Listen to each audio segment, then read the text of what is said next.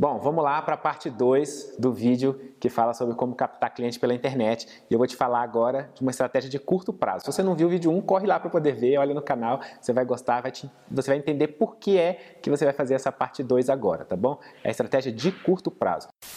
Isso é uma coisa muito legal. Eu já vi isso ser aplicado fora do Brasil, já ensinei para alguns alunos que já começaram a aplicar aqui também e também ter sucesso, tá bom? Como é que é? Você vai primeiro produzir aquilo que a gente chama de isca digital, né? Que é o que vai atrair a pessoa para poder cair no teu site, entrar na tua lista de e-mail, aquela coisa toda. Então você pode ter ali um e-book, um infográfico, você pode ter uma série de vídeos, alguma coisa que atraia a pessoa para poder te dar o e-mail dela. Até aí tudo bem, eu já tinha te falado isso no vídeo anterior. Aí quando a pessoa te dá o, o contato dela, ela vai cair numa nova página e nessa página você vai oferecer uma consultoria para ela online de uma hora via Skype, por exemplo, tá? Isso é muito simples de fazer, você consegue agendar numa boa. E você você acha que a pessoa às vezes não quer pagar, por exemplo? Eu sei que você tem medinho, medinho de cobrar pela primeira reunião, né? Então você está com medo de cobrar por isso? O que que você faz? Vou te dizer, por exemplo, qual é a estratégia que eu aprendi e passei para outros alunos, tá? Você pode achar alguma instituição de caridade legal aí da sua cidade. Põe até um videozinho dessa instituição, você dizendo no que é que você vai ajudar eles, para as pessoas saberem que existe mesmo, ninguém ficar achando que você está enganando alguém, tá?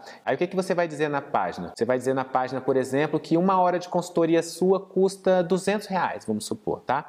Mas que você está fazendo por 70 reais e esses 70 reais são para doar para essa instituição de caridade, que na verdade você está doando a sua hora de trabalho e aquela pessoa está pagando uma parte muito menor do que seria contratar a sua consultoria para que você possa doar para essa instituição de caridade.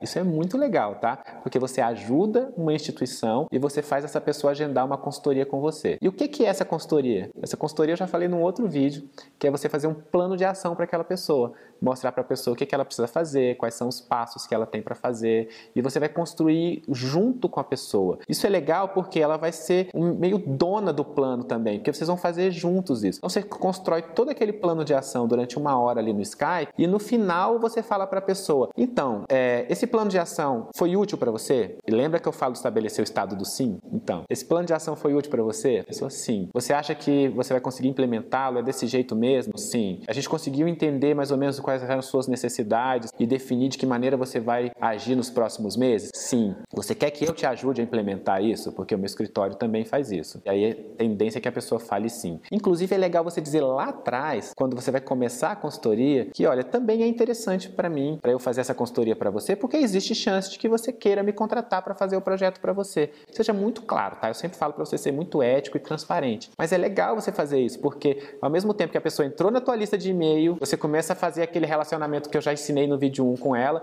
você pode fechar algum projeto mais imediato, porque você ofereceu a consultoria e você entendeu qual é a necessidade daquela pessoa, entendeu? Bem, então é isso. Se você gostou desse episódio de hoje, eu quero te convidar para compartilhar ele com outras pessoas. E se você quiser que a gente fale de algum assunto que a gente não tratou aqui ainda, manda um e-mail para a gente, contato@arquitetosdesucesso.com.br. Vai ser um prazer a gente gravar um vídeo, a gente fazer um episódio novo aqui no podcast. Enfim, a gente produzir um conteúdo que responda a sua dúvida. Acompanhe a gente, deixa um review aí. Um grande abraço.